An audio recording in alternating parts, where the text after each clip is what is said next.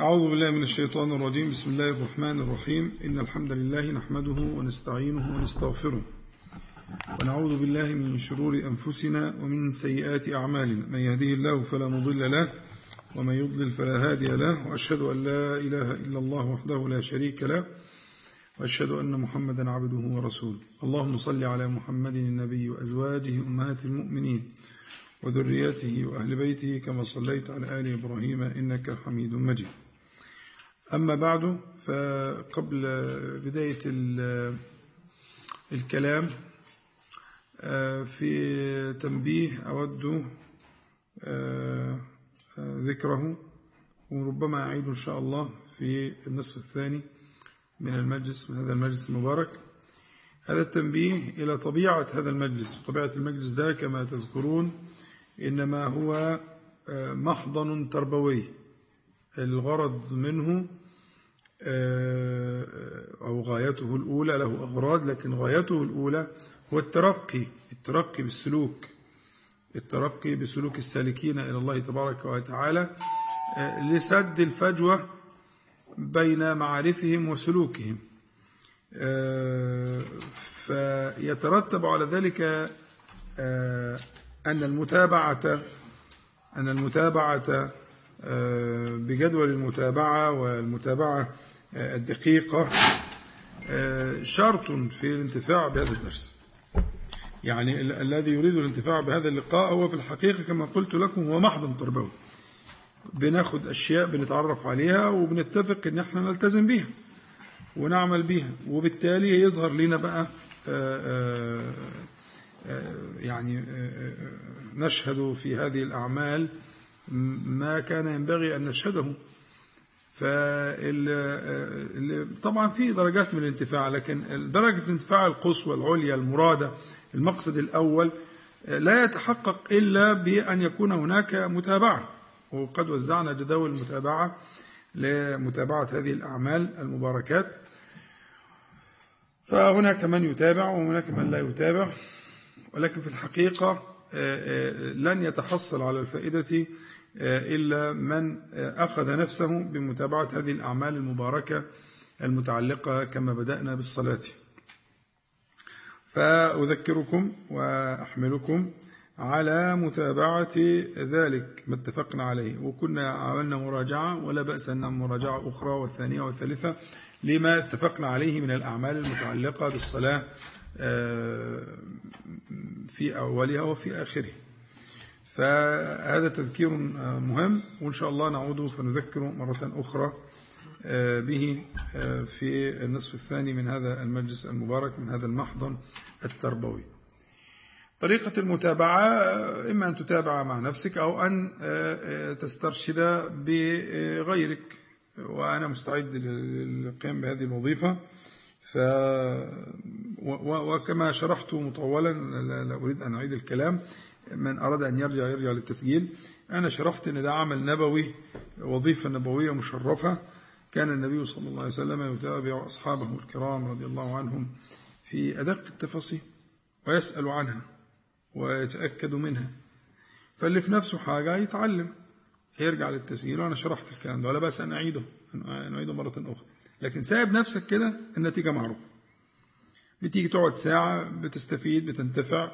بتنتشي أحيانا وكله تمام التمام لكن إن لم يترتب على ذلك أنه تأخذ نفسك بما سمعت فالمشكلة ممكن تبقى يعني يعني عواقبها شديدة. فأنا يعني أذكركم بأنه لا بد من ذلك إما مع نفسك مع أهلك معي أنا شخصيا مع بعض إخوانك كل اثنين ثلاثة مع بعض كل اثنين مع بعض ما فيش مشكلة بس في النهاية الغرض اللي إحنا مجتمعين لأجله هو الترقي في السلوك في السلوك إلى الله تعالى الترقي لازم في ترقي وتاخد نفسك بالتدريج وإحنا شرحنا الأمور بالتدريج وشرحنا الأعمال شيئا فشيئا ولا تحقرن من المعروف شيئا يعني في أعمال ربما ترى أنها يعني لكن لو حافظت عليها لفتحت لك من أبواب الشهود وأبواب النعيم ما لا يعني تتصوره.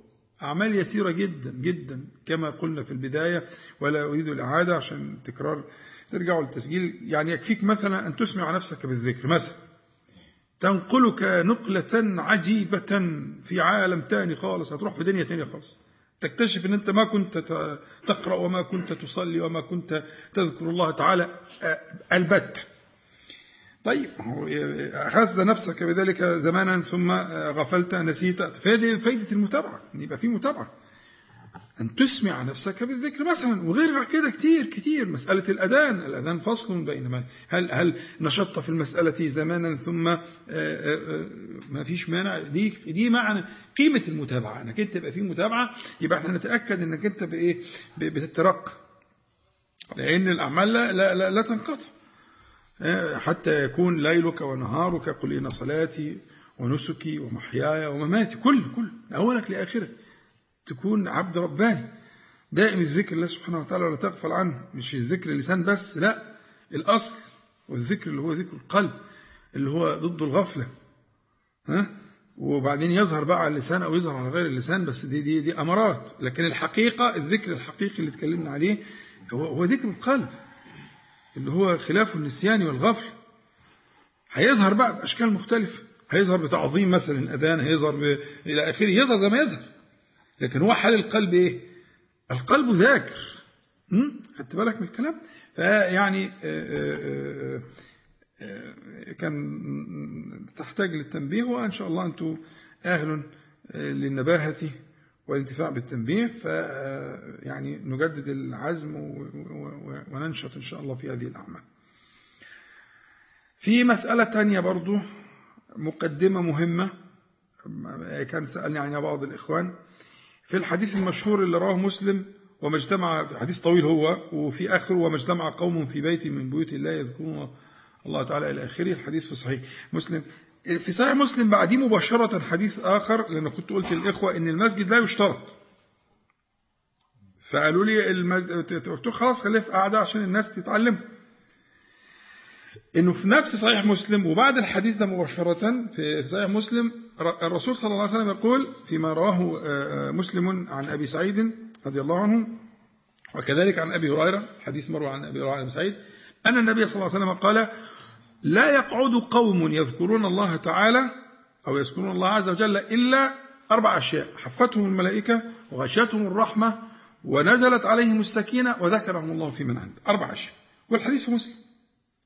يبقى هنا الحديث لم يشترط. وأهل العلم قالوا إنه الأصل الحديث ده وتخصيص المسجد لبيان فضيلة المسجد لكن هو لا يخص هذا الحديث. يبقى الحديث اللي هو قوله عليه الصلاة والسلام لا يقعد قوم يذكرون الله عز وجل إلا أربع أشياء. حفتهم الملائكة غشيتهم الرحمة نزلت عليهم السكينة ذكرهم الله في من عنده. في بعض المعاصرين من اللي بيدرسوا اللي بيسموه الفقه النوازل وفقه المستجدات القضايا الفقهية المعاصرة بحثوا بحث لطيف جدا في المسألة دي. قالوا طيب لو اجتمعوا على الأدوات اللي هي أدوات الاتصال المعاصرة دي. يعني كل واحد قاعد في بيته إيه؟ وفاتح البتاع وقاعدين يتواصلوا آه، فيما بينهم على الوسائط المختلفة في التواصل ده. هل يدخلون في هذا الحديث؟ في بحث قيم جدا قرأته أنا في الموضوع ده. من أحد العلماء الذين يدرسون القضايا الفقهية المعاصرة وهو وصل في النتيجة في النهاية أنه بعد تقرير للموضوع إن أنهم يدخلون دخولا حقيقيا في هذا المعنى إذا اجتمعوا على ذكر الله تبارك وتعالى. فالمسألة يعني يعني ما فيش أوضح ولا أصرح من كده. فكان هو الأصل الأصل اجتماعهم بأي صورة. أي ناس تجتمع على ذكر الله تبارك وتعالى لهم الأربع أشياء دول. إيه هم الأربع أشياء دول؟ أول حاجة حفتهم الملائكة. حفتهم الملائكة يعني أحرطتهم ولذلك يسن أن الناس إذا اجتمعوا يتقربوا. حتى يوصف مجلس أصحاب النبي عليه الصلاة والسلام أنه لو بسط عليهم رداء لا شمله. يعني كانوا يقتربون. فيبقى السنة الناس تقرب من بعض. فيبقى الناس ويحاطون يحاطون بالملائكة والملائكة لها وظائف كثيرة. إن شاء الله ندرس الموضوع بالتفصيل. لها وظائف كثيرة جدا. آه، آه، تشهد لهم آه، تحفظهم تدفع عنهم تستغفر لهم تسأل الله تبارك وتعالى تذكرهم في الملأ إلى آخر الإيه البركات التي تحصل بشهود الملائكة الكرام لهذه المجالس. يبقى دي أول حاجة. مجالس تشهدها الملائكة الكرام وتحفها يعني من جميع جوانبها في الملائكة. ونسأل الله تعالى يكون هذا المجلس حتى أخواننا وأخواتنا وبناتنا وأولادنا اللي معانا على الوسائط دي يبقى إحنا بنستدعي الملائكة. طيب استدعاء الملائكة يستوجب نفرة الشياطين وهروب الشياطين. يبقى كمان من من من, وجود الملائكة وأن تحف هذه المجالس المجالس دي تخلو من الشياطين. يعني الملائكة تخيف الشياطين وتطردها. فيبقى حصل لنا آه، من بركة اجتماع الملائكة وأن آه، أحفت وأحاطت بالمجلس أنه المجلس يخلو من الشياطين. نعوذ بالله من الشيطان الرجيم. تمام؟ يبقى آه، هذا المعنى الثاني هو قوله عليه الصلاة والسلام وغشيتهم الرحمة والغاشية والغشيان معناه الشمول. لا يكون الشيء غشاء إلا إذا كان شامل. يبقى إحنا بنتكلم على غشاء. يبقى في حافة خلي بالك تصوير المسألة قد حفت الملائكة الملائكة حفت من كل جانب من جميع الجهات. وبعدين في غشاء. يغطي هذا الجبل غشاء من الرحمة من رحمة الله تبارك وتعالى. والرحمة رحمة الله تبارك وتعالى هي رحمة في الدنيا والآخرة. فهذا المجلس المبارك قد غشاه الله تبارك وتعالى غطاه الله تبارك وتعالى برحمة منه وغشيتهم الرحمة. ثم قوله عليه الصلاة والسلام ونزلت عليهم السكينة. والسكينة كما علمتم قبل ذلك هي مخلوق من مخلوقات الله تبارك وتعالى. السكينة مخلوق من مخلوقات الله عز وجل حتى قد تمثلت في شكل الثريا. لما نزلت وجال الفرس وكان سيدنا وسيدي بيصلي سيد ابن حضير كان بيصلي وجلت فخاف على الطفل من من الفرس فقضى صلاته. ها؟ فحكى للنبي عليه الصلاة والسلام فقال تلك السكينة تنزلت لقرفة. السكينة تمثلت ها؟ تمثلت في حاجة يعني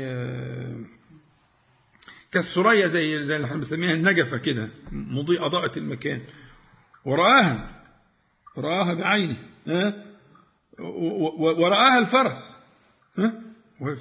فيبقى دي السكينة التي يقذف الله تعالى بها في قلوب أهل الإيمان. فتسكن. تسكن. والقلب يا يحتاج للسكن. هو على طول في حالة إيه؟ تقلب وتفقد هو إما يسمى القلب أو يسمى الفؤاد. والتفقد والتقلب حاجة فيها حركة ونبقى اشرحها بعدين فيها حركة دائما عشان ما نطولش. واخدين بالكم؟ فيحتاج القلب إلى سكون. لحظات فيها سكون أوقات يسكن فيها. يستجم يستجمع قواه ليعود مرة أخرى. فلحظات السكينة دي هي التي إيه فربنا سبحانه وتعالى جعل أسباب للسكينة. أسباب للسكينة.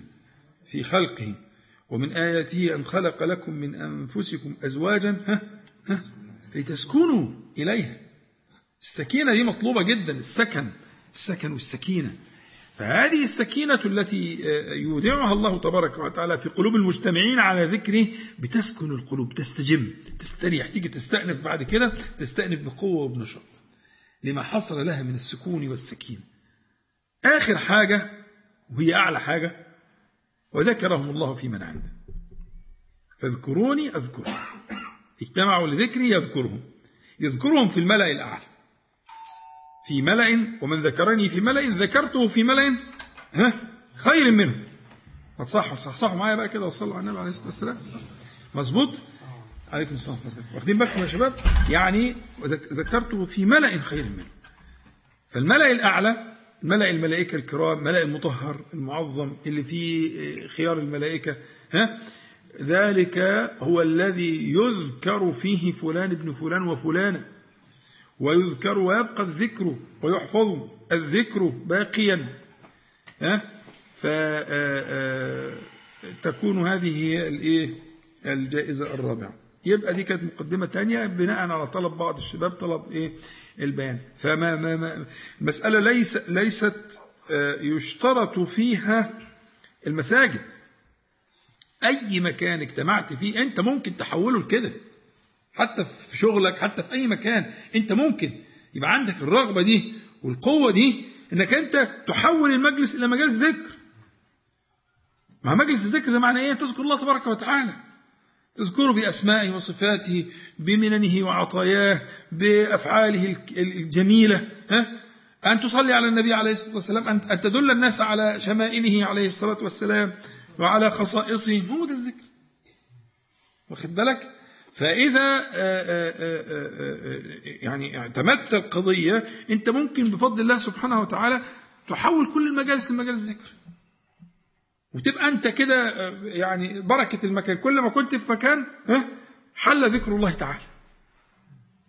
وتبدأ بالتسمية والصلاة على النبي عليه الصلاة والسلام وتقول كفاره المجلس وإحنا قايمين ونذكر الناس يا اخوانا صلوا على حضرة النبي عليه الصلاة والسلام إلى آخره. أنت تثور على ذلك. الناس محتاجة. الناس بتحب ربنا بس مش عارفة الطريق. وأنتوا ادلاء يعني تدلون الناس على على الإيه؟ على على على على طريق الله تبارك وتعالى. وما في أعظم من طريق ذكره سبحانه وتعالى وشغل القلب واللسان بذكره سبحانه وتعالى. نبدأ في الوظائف الجديدة المتعلقة بما آه، تكلمنا عليه. إحنا كنا تكلمنا عن الصلاة بدأنا في أولها بأشياء ثم انتقلنا إلى آخرها وعدنا إلى أولها فإحنا بنحاول نغطي وظائف الصلاة. ففي أول الصلاة كنا تكلمنا على الأذان والوضوء.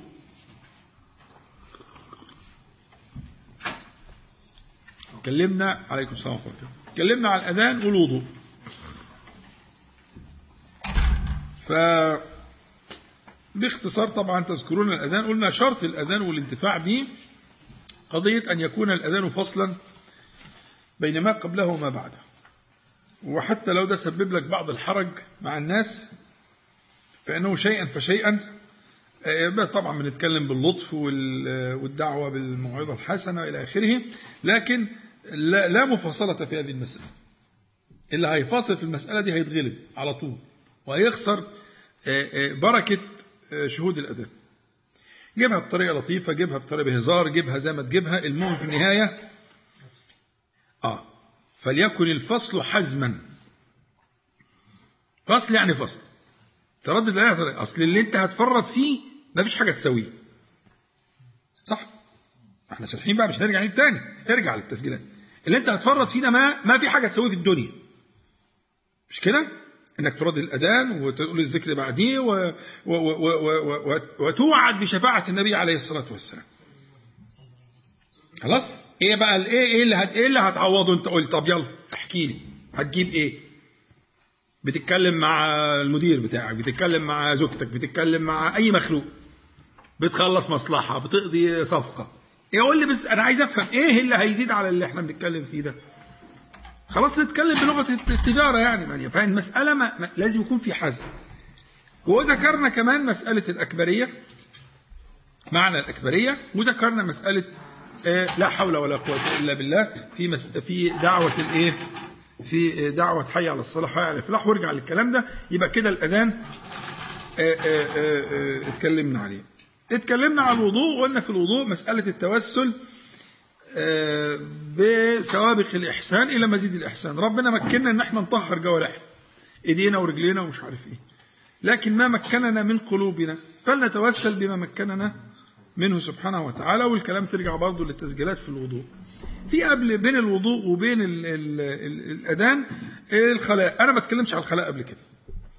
والخلاء هو في الحقيقة اسمه موافق للمراد اللي إحنا عايزين نتكلم فيه. لأن الخلاء هو في الحقيقة تخلي. يعني تفريغ. يعني تفريغ في الحقيقة للذهن. يعني ليه, ليه نهى النبي صلى الله عليه وسلم أن يصلي المرء وهو يدافع الأخبثين ليه؟ في تقديركم ليه؟ هيكون شاغل. سيكون ذلك شاغلا له. لكن مقصود الصلاة مش هيتحقق إلا بالفراغ. بفراغ القلب والذهن والبدن. فشغل البدن هيؤثر على الذهن. ويؤثر على شهود القلب للمعاني. فأنا لما أقول التخلي يعني معناها آه، آه، آه، تفريغ الباطن سواء إذا كان البدن أو القلب للوظيفة اللي جاية. وشتان ما بين من يصلي وهو يدافع شيئا ها ومن يصلي ولا يدافع شيئا لا يخطر بباله وده شيء مجرب والكل عارفه. يبقى قضية التخلي قضية مهمة جدا لمن يحتاج إليه. حتى لا لأن ممكن الشيطان يكون مدبر المسألة. نعوذ بالله من الشيطان الرجيم عشان تبقى إيه؟ ورطة يقول لك الله سبحانه لا الموضوع جد خطير. لأنها ربما تكون آخر صلاة. ربما. فلو كانت كذلك فأحسن. لأنك مسألة التعويض مش مضمونة. وبالتالي مسألة الإيه؟ مسألة آه، طبعا الخلاء يدخل المرء إليه بيسرى بيسرى ويقول بسم الله اللهم إني أعوذ بك من الخبث بضم الباء والخبائث. اللفظين دول جمع خبث فعل ده جمع وخبائث آه، فعائل برضه جمع. ده لفظ جمع وده لفظ جمع. بس ده لفظ جمع مذكر وده لفظ جمع مؤنث فهي إناث الشياطين وذكورهم وهنا في تفصيل شوية في تفصيل شوية وقيل غير ذلك. ليه التفصيل؟ عشان المكان ده مكان لا يذكر الله تعالى فيه. وكل مكان لا يذكر الله تعالى فيه لا يرفع فيه ذكره ها؟ تأوي إليه الشياطين. يبقى أنت لا رايح مول مثلا معين. مكان سوق. آه، حتة مش عارف في الساحل الجنوبي ولا مش عارف رايح لفين ولا وصل إيه أول حاجة تسأل نفسك فيها يذكر الله تعالى ولا لا يذكر؟ يذكر بمعنى يرفع ذكره. يرفع ذكره ولا لا يرفع؟ إن كان لا يرفع فالنتيجة معروفة. أنت رايح لعش الشياطين. خلاص؟ ما فيش داعي بقى تقعد تتحايل وتلف ودور وهسأل فلان ولعل وربما ولا لأ هي ربما مسألة سهلة. فإذا إحنا بنقول ليه المكان ده اللي هو مكان الخلاء ده ليه المكان ده هو عش الشياطين ذكورا وإناثا؟ وليه جه التفصيل في كده علشان هو لا لا يرفع فيه ذكر الله تعالى. خالص. تمام؟ ولذلك لم ناخذ فيه مصاحف ولا بنعمل ولا عشان إيه؟ عشان لا يرفع فيه ذكر الله. ويكرم المصحف ويكرم حتى الكتب اللي فيها ذكر. تكرم أن تدخل في هذه الأماكن وبالتالي انتبه إلى أن دخولك بيسراك أنت تقول ذلك فتستحضر. تقول بسم الله اللهم إني أعوذ بك من الخبث والخبائث. وتدخل. فإذا ما خرجت تخرج بيمينك وتقول غفرانك. غفرانك عن ماذا؟ عن زمان انقطع فيه ذكر لسانك. أما ذكر القلب فلا ينقطع. لا ينقطع. لو ترقينا خلاص ذكر القلب لا ينقطع. دائما مشغول بالله سبحانه وتعالى. لكن أنت بتستغفر إيه؟ تقول غفرانك ليه؟ علشان انقطاع ذكر اللسان. في هذا الزمن اليسير. صلى الله على النبي عليه الصلاة والسلام. يبقى إحنا حصل هذا الخلاء هذه التخلية حصلت. التخلية المادية التي تؤهل للتخلية لتخلية القلب. ثم يأتي الوضوء وشرحنا قبل كده وترجع له الوضوء قضية التوسل في الوضوء في منتهى الأهمية. وتكتبها كده في الجدول وتشوف. انت بتتوضا كم مرة في اليوم؟ كم مرة في اليوم؟ بتتوضا خمسة؟ صحيح؟ أنت بتتوضا كم مرة في اليوم؟ يعني من خمسة المرة بس ده أنت جامد قوي يعني من الفجر للعشاء. ده إيه ده؟ خمسة؟ خمسة هاي فال ال ال ال ال ال الترقي في موضوع الوضوء ده يفيدك جدا جدا. حاجة بتتكرر مرات في اليوم وربما في ناس من القاعدين بس مش هيقولوا عشان يخفوا عملهم بيتوضى أكتر من كده. واخد بالك؟ فعمل بيتكرر ثلاث أربع خمس ست سبع مرات في اليوم. وهو في الحقيقة وسيلة مكنك الله تعالى منها لبلوغ طهارة القلب.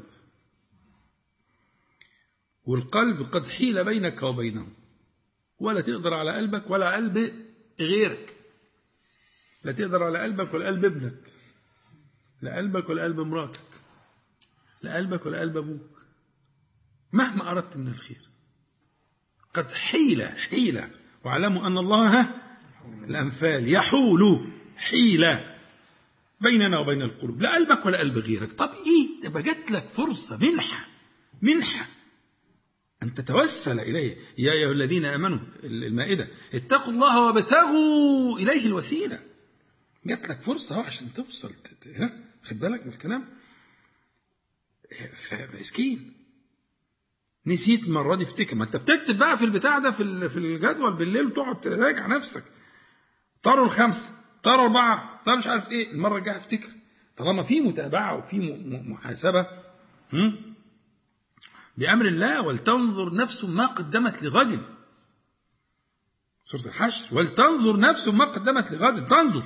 شوف تراجع تحاسب هتوديك كم مرة النهاردة؟ ثلاثة افتكرت منهم صفر. ماشي. بكرة الصفر ده يمكن ربنا يجبرنا ويزيد شوية. بقت واحد من ثلاثة بقت مش عارف إيه. في في ترقي في ترقي. واخد بالك؟ في مدافعة. لأن أنت عارف خطر المسألة. وربما يمن الله تبارك وتعالى ويقبل توسلك.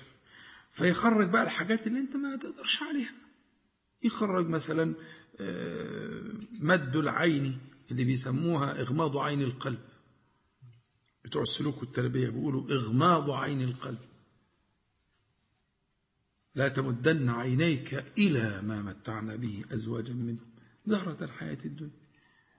ما أنتش قادر عليه عمال تبص لده ولديه واللي بيعمل وبيسوي وبيركب وبيلبس. شغلاك القضية دي. تعمل إيه في قلبك؟ قول يا رب. توسل. توسل بطهارة الظاهر لطهارة الباطن. يعني الخطاب هنا موجه للنبي عليه الصلاة والسلام في قوله لا تمدن عينيك في موضعين من القرآن الكريم سورة الحجر وسورة طه. يعني صريحة. للنبي عليه الصلاة والسلام. لكن إحنا أهل العلم بيقول ده على قاعدة إيه؟ إياك أعني واسمعي يا جار. يعني مش مقصود بها شخص النبي عليه الصلاة والسلام. ما مد عينه صلى الله عليه وسلم. خلاص؟ فالمقصود عموم المؤمنين. طب عملها إزاي دي؟ عملها إزاي دي؟ واحد مشغول ب... اللي عند الغير. ما لهاش حل. عملت أحمد أنت ما تقدرش. طب حلها إيه؟ توسل إلى الله سبحانه وتعالى. زي ما قلنا في آية المائدة توسل إليه سبحانه وتعالى. اتقوا الله وابتغوا الأمر هو ابتغوا إليه الوسيلة. هو كده وبعدها وجاهدوا. بس ابتغاء الوسيلة توسل إليه سبحانه وتعالى. طيب اتكلمنا عن دلوقتي الأذان والخلاء والوضوء. هنخش بقى في إيه؟ في أذكار الخروج من البيت. واخدين بالكم؟ وأذكار التوجه إلى المسجد وأذكار دخول المسجد. أنت ماشي معايا في الوقت عشان أنا ما باخدش بالي. ها؟ يعني أقوم كده استوقفني وقفني. عشان أنا إيه ده ممكن ياخد وقت بقى. ده الشغل الايه الجديد يعني. طيب. تعالوا لي بقى في إيه أذكار الخروج من البيت. الخروج من البيت ده هيبقى للصلاة والغير الصلاة. إحنا بنقول دلوقتي لأنه مش معقول هتروح المسجد. من غير ما تخرج من بيتك. يبقى اذا آه. بس أنا عايز تنبيه كنت قلته قبل كده إنه التوجه للمساجد بيختلف ما بين الرجال والنساء. وأنا كررت مرارا وتكرارا بقالي سنين إياكم ألا تجعلوا في بيوتكم مساجد. والمسجد البيت يا اخوانا هو مصليه مش عايز أنا 20 متر مربع. هي مصليه مكان بيتحط فيه مصليه بس مش أكتر من كده. ده المكان اللي أنت بتصلي فيه أو أهلك بيصلوا فيه أو عيالك بيصلوا فيه. اسمه المسجد. يكون في أدخل شيء من بيتك. مش في الصلاة يعني. مش في الطرق. ها؟ لا في مكان ما فيش فيه تشويش. مستور. أستر ما يكون من الإيه؟ عشان النساء والرجال. هي مسجدها مصلية وأنت مسجدك جنبها مصلي. ليه؟ عشان تجعل لبيتك من صلاتك ها؟ نصيبا ما أنت برضه ليك مسجد في البيت. وصلاتك في بيتك خير من صلاتك في مسجدك إلا الفريضة. وشرحنا الكلام ده قبل كده بالتفصيل. تمام؟ يبقى أنت مالكش مسجد في بيتك يبقى أنت في عندك مشكلة. مش أي حتة في أي مكان في أي بتاع العاملة العيال اللي عملت هنا ولا مش عارف الله. لا فيش كلام من ده ما ينفعش كلام ده. مساجد البيوت دي دي منارات البيوت. دي حفظ البيوت. وهي بتقعد تقول أذكار الصباح فيه وتستنى الشروق فيه وتعمل الذكر فيه وتقرأ سورة الكهف فيه يوم الجمعة. مسجد. حتة بتاع كده بتاع يعني فاهمين طبعا ولا مش؟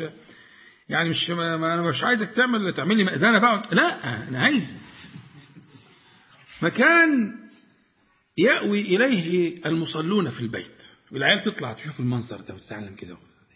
يبقى في مسجد في البيت. مسجد يعني موضع السجود.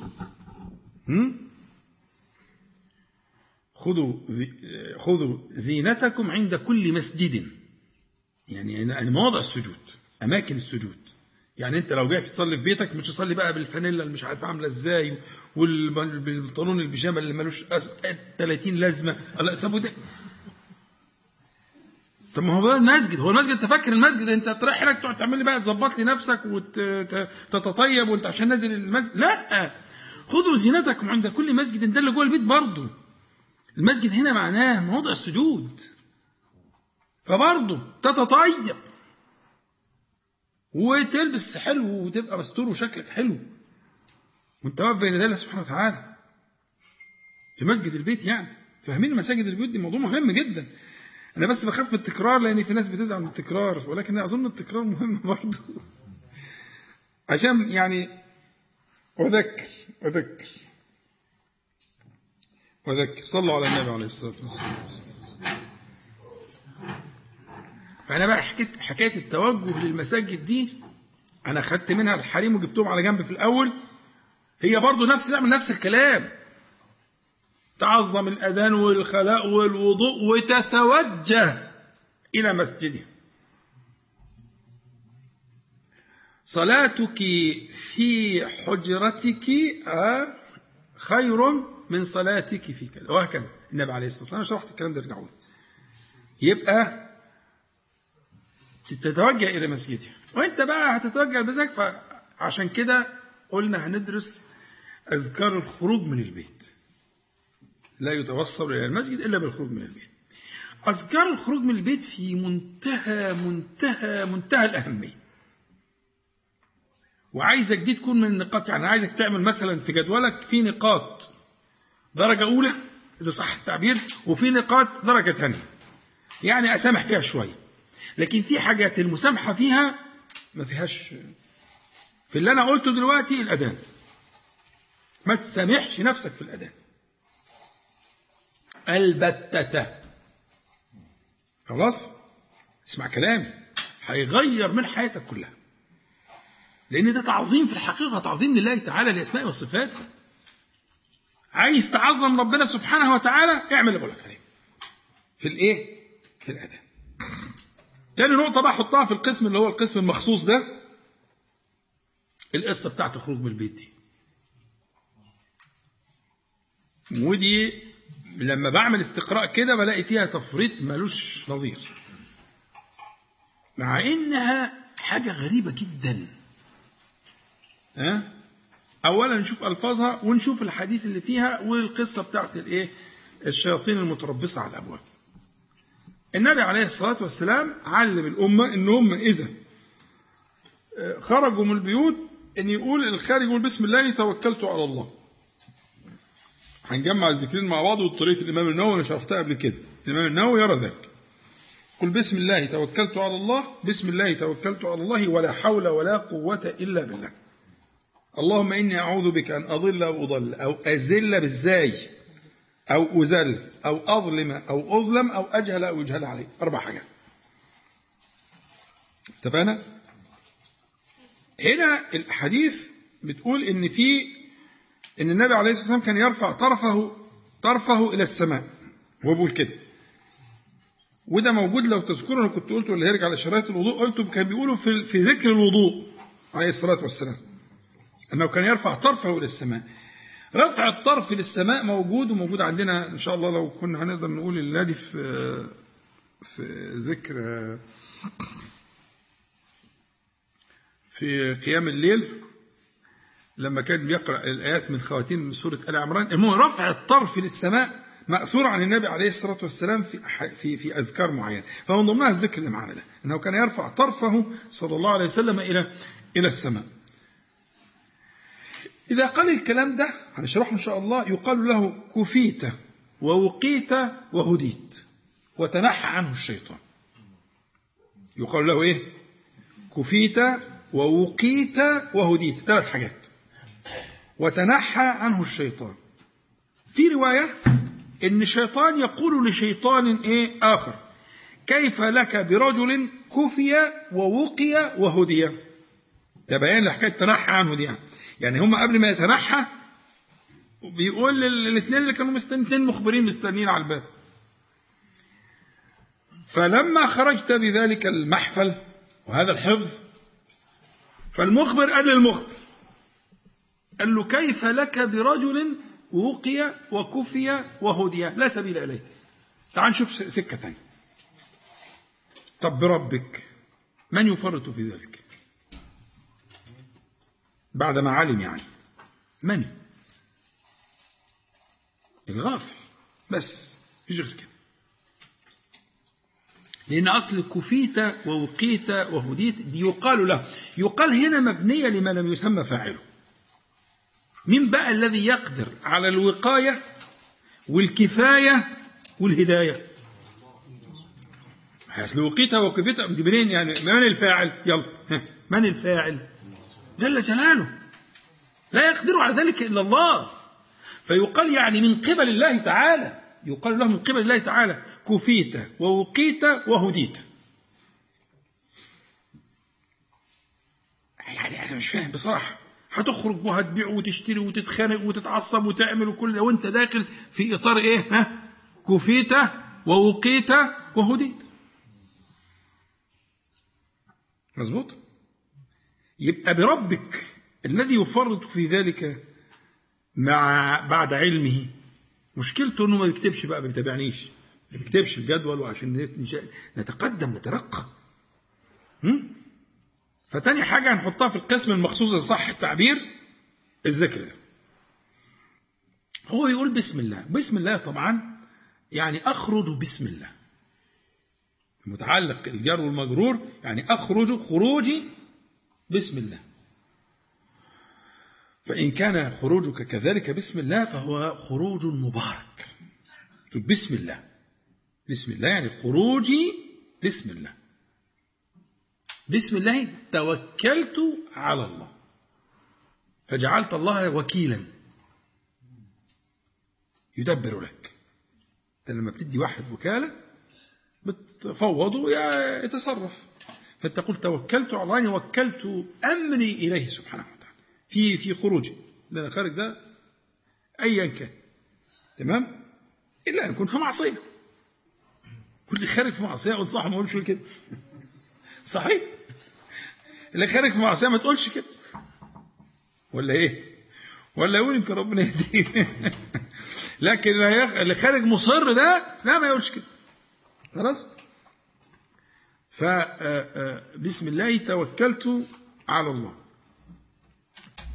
ولا حول ولا قوة إلا بالله. وإحنا شرحناه قبل كده إن دي لا نافية للجنس.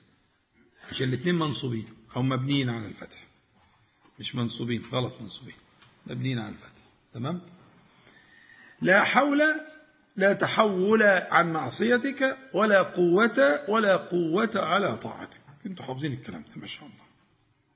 يبقى ده تقرير تقرير لما في قلبك. انت تقرر بس محتاج انك تحرك بلسانك انك تقوله.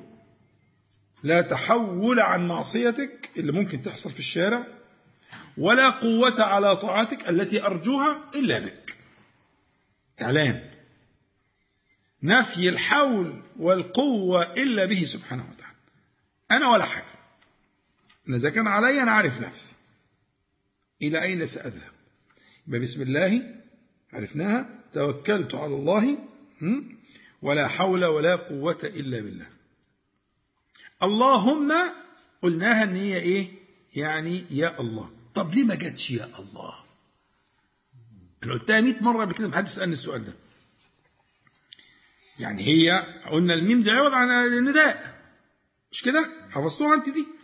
حلو قوي ليه ما لقيناش ولا مرة في القرآن؟ لقينا اللهم كتير. ليه ما لقيناش ولا مرة في القرآن الكريم؟ يا الله. مع إن إحنا متفقين ومتعلمين إن الميم, دي عوض عن ياء الإيه؟ النداء. بسم الله. ثقيل على اللسان يعني؟ تمام. ها؟ ها؟ أحسنت. أحسنت. إحنا عندنا أدوات النداء. لها استعمالات ولها دلائل ومعاني. فالياء زي ما حضرتك تفضلت الياء تنادي للبعيد. تنادي البعيد حاضر. تنادي البعيد يا تنادي البعيد. فاستثقالا زي ما قال محمد ثقيلة في اللسان وإشارة إلى قرب الله تعالى وهو أقرب إلينا من أنفسنا بل حال بيننا وبين قلوبنا جل جلاله فأقرب إليكم من حبل الوريد فكانت اللهم. اللهم إني أعوذ بك. وقلنا العوذ يا أخوانا افتكر الكلام اللي قلناه قبل كده. العوذ لجوء واحتماء ودخول للحصن خلاص؟ هتقوله وانت مش هنا ما ينفعك الحصن بشيء. هتقوله وانت مستحضر ما تتعوذ بالله منه تعاذ. على طول. لما ابنة الجون ابنة الجون. قالت للنبي صلى الله عليه وسلم أعوذ بالله منك. قال الحق بأهلك. لقد عذت بمعاذ. ده الموضوع. لما تعوذت بالله أعاذها عليه الصلاة والسلام. وده طبعا من شؤمها. آه لكن المعنى شوف تعظيم النبي صلى الله عليه وسلم ليعوذه شوف التعظيم شوف الفهم شوف افهمه يبقى أنت عندما أقول لك أعوذ اوعى تغيب عن انك انت هو حصن. في اسد اهو. قاعدين متربصين لك. ما هم الاثنين اللي قلت لك عليهم دول. ها؟ المخبرين دول واقفين لك على الباب. اول ما تقول كده خلص الموضوع. اعوذ انت دخلت الحصن واغلق باب الحصن عليك. خلاص؟ يبقى اعوذ بالمعنى اللي شرحناه كتير قبل كده. اعوذ تستعيذ بالله تبارك وتعالى. ولا يقدر على ذلك إلا إلا الله سبحانه وتعالى. اللهم إني أعوذ بك أن أربع حاجات. أربع حاجات تستعيذ منهم وأنت خارج. الأربع حاجات عليكم السلام ورحمة الله وبركاته. اللي بتستعيذ بالله تبارك وتعالى منهم وأنت خارج هم الضلال والزلل بالزاي عشان ما حدش يقولها بالذال. هذا خطأ بسمعه أحيانا. والظلم والجهالة والحاجات دي مناسبة جدا للشارع ومناسبة جدا للاختلاط بالناس. هنا الاستعاذة الاستعاذة من أشياء متوقعة متوقع حصولها أو متوقع حصولها. ها؟ في, في, في الاختلاط بالناس والأسواق والبيع والشراء والآخرة الضلال والزلل والظلم والجهالة وأغلبها حاجات بتحصل في فيما يكون مشتركا بين الناس. الضلال مفهوم. عارفين ضل اللبن في الماء وضل الماء في اللبن؟ العرب بتقول كده. يعني لما تجيب إناء فيه لبن وتحط فيه مية أين ذهب الماء؟ لا تجده. يقولون ضل الماء في اللبن. اعمل العكس. فيه شوية مية وحط لبن. نفس الفكرة. إيه تقول كده. الضلال يعني الذهاب فلا يبقى له أثر. يعني يذهب. فهنا المستعاذ بالله تعالى منه هو الضلال. أن تذهب أن تغيب. تغيب عن إيه؟ تغيب عن ذكر الله تعالى. اللي ربنا خلقك من أجله. ربنا خلق الكون ده كله عشان لا إله إلا الله. من أجلها خلق السماوات والأرض. من أجلها أرسل الرسل. من أجلها أنزل الكتب. سبحانه وتعالى. اوعى يغرك حاجة تانية في الدنيا. من أجل ذلك خلق الخلق جميعا. فالضلال معناه الذهاب الضياع. ذهاب بلا أثر. فاللي هذهب بلا أثر ده هو الذي يغيب عن ذكر الله تعالى. فأنت بتستعيذ بالله تبارك وتعالى وأنت خارج أن تضل يعني تدوب. يعني تبقى زي المية اللي تتحط في اللبن زي المية اللي تتحط في اللبن. فين المية؟ مفيش مية. انت هتبقى مفيش سيادتك هتبقى مفيش إلا أن يعصمك الله. لأن المفرمة اللي بره كفيلة جدا إن هي تضل. فهمت معنى الضلال أن تذهب بك. مفرمة دنيا الفتن معاملات خلافات الطمع قول زي ما انت عايز. هو انت خارج من البيت يا جميل أول حاجة خايف منها إيه؟ أن تذهب بلا أثر. أذهب عن إيه يا عم الحاج؟ تذهب عن ذكر الله يا حبيبي الذي خلقك من أجله. فيبقى الذي لا يضل سيبقى من غير إنه يدوب من دون أن يذوب في إيه؟ فيما هو يخرج إليه ها؟ معايا؟ واخدين بالكم؟ أضل أو أضل يعني بنفسي أو بغيري فقد يحملني غيري على الضلال يعني أن أضل بنفسي برغبة مني أو أن أضل بدفع من غيري وهنا التركيبة دي اللي اتكونت في الأربع مرات بتبين لك قدر كبير جدا من الاحتياط في المطلوب.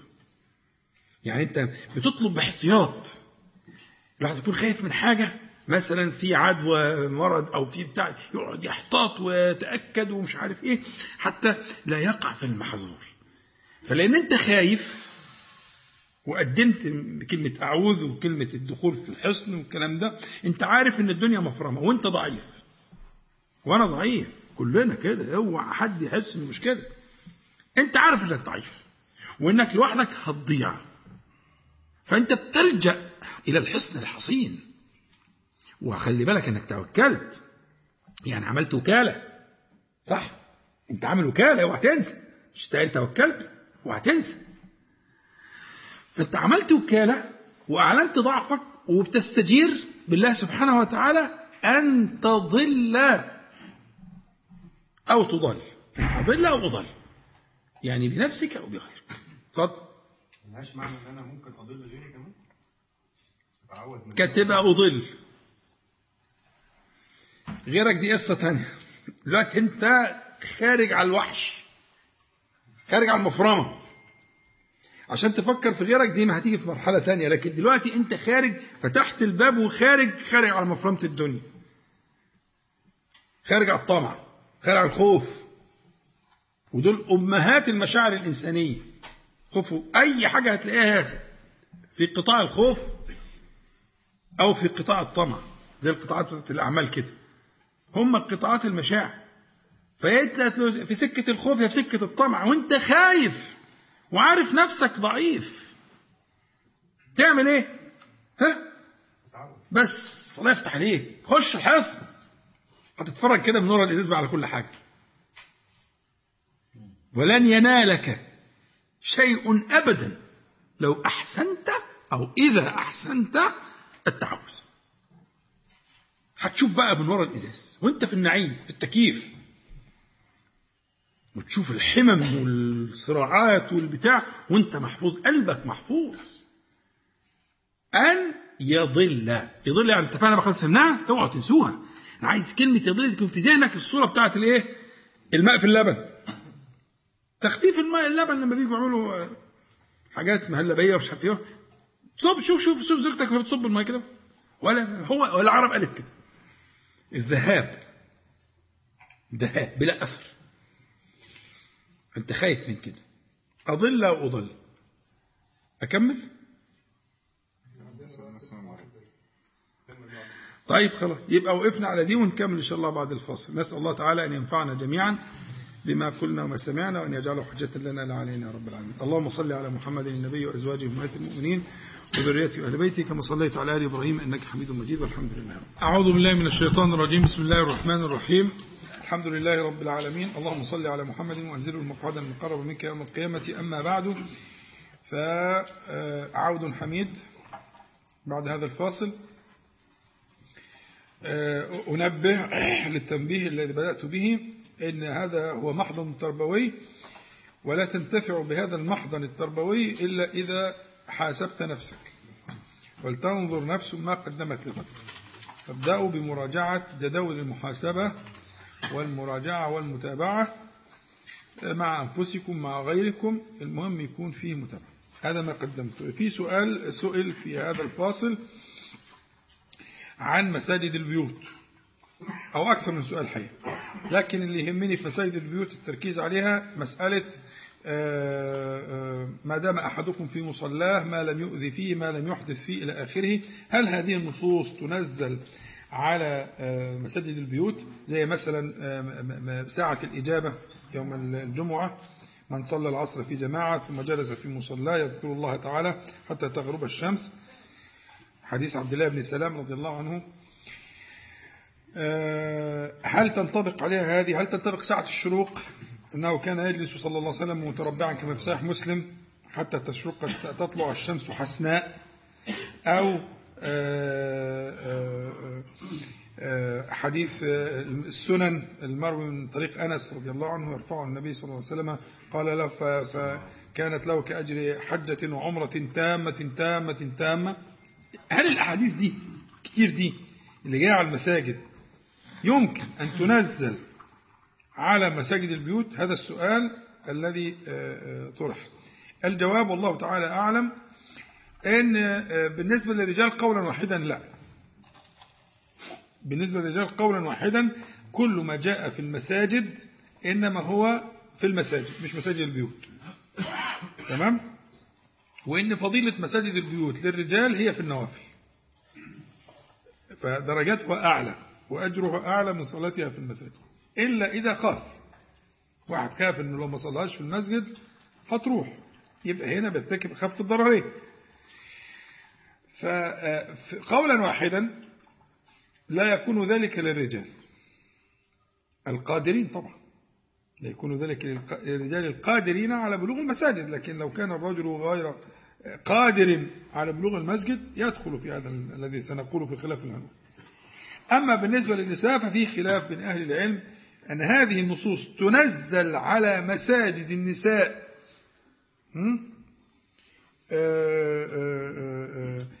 التي ذكرناها ولا لا تنزل. هو ده السؤال اللي فيه فيه خلاف كما قلت لك. وإن النبي عليه الصلاة والسلام تدرج صلاتك في بيتك خير من صلاتك في حجرتك وصلاتك في حجرتك خير من صلاتك في دارك وصلاتك في دارك خير من لسه جوه البيت دلوقتي الثلاث مراحل دول. البيت مكان البيتوتة اللي هو الواحد يبيت يقضي فيه الليل. الوقت الليل. اللي هو باصطلاحنا إحنا غرفة النوم يعني. صلاتك في بيتك خير من صلاتك في حجرتك الحجرة أوسع. حجرات النبي صلى الله عليه وسلم كان بيكون فيها بيوت. جوه الحجرة في بيت. البيت هو مكان المبيت البيتوتة. مكان قضاء الايه؟ وقت الليل. بعد كده الحجرة أوسع اللي نقدر نعتبرها مثلا اللي هي غرفة المعيشة مثلا. إذا صح التعبير يعني. تمام؟ وبعد كده وصلاتك في حجرتك خير من صلاتك في دارك. الدار اوسع بقى اللي هو نقدر نسميه الإيه؟ ال- ال- الصالة أو المكان اللي تستقبل فيه الناس. ها؟ وصلاتك في دارك خير من صلاتك في في مسجد قومك؟ وصلاتك في مسجد قومك خير من صلاتك في مسجدي هذا. عليه الصلاة والسلام. شفت وصلنا لغاية فين؟ يبقى الصلاة في. في, في, في, البيت اللي هي أعلى الرتب في بينها وبين صلاة في مسجد النبي عليه الصلاة والسلام اللي هي بألف صلاة كم رتبة ها فيها الحجرة وفيها الدار وفيها مسجد القوم ففي ثلاث رتب بين صلاة ال- البيت اللي شرحناها بيت المعنى شرحناه وبين إيه؟ آه وبين صلاة م- مسجد النبي عليه الصلاة والسلام. التي هي بألف صلاة فيما سواه من المساجد إلى المسجد الحرام. وبالتالي آه، آه، آه، حصل خلاف طبعا. لكن أنا أميل والله تعالى عز وأعلم أن تنزيل جميع النصوص دي على النساء وغير القادرين. جميع النصوص. تنزل. تقعد تستنى ساعة الإجابة يوم الجمعة وتقعد تستنى آه، شروق الشمس في ال- البتاع ده الفجر الصبح وحجة وعمرة كله كله تمام التمام. مسجد. تعمره هو ده مقتضى الشرع. لكن الرجال لا طبعا. الرجال القادرين لا. ويبقى آه، محضن تربوي يتعلم فيه العيال والأطفال والى آخره ويشوفوا تعظيمك أنت وزوجتك للمكان ده وللمسجد ده فيتعلموا يعظموا زي ما أنت بتعظم كده. من طهارته ومن ومن ومن وإلى آخره. خلاص؟ صلوا على حضرة النبي. صلى الله عليه وسلم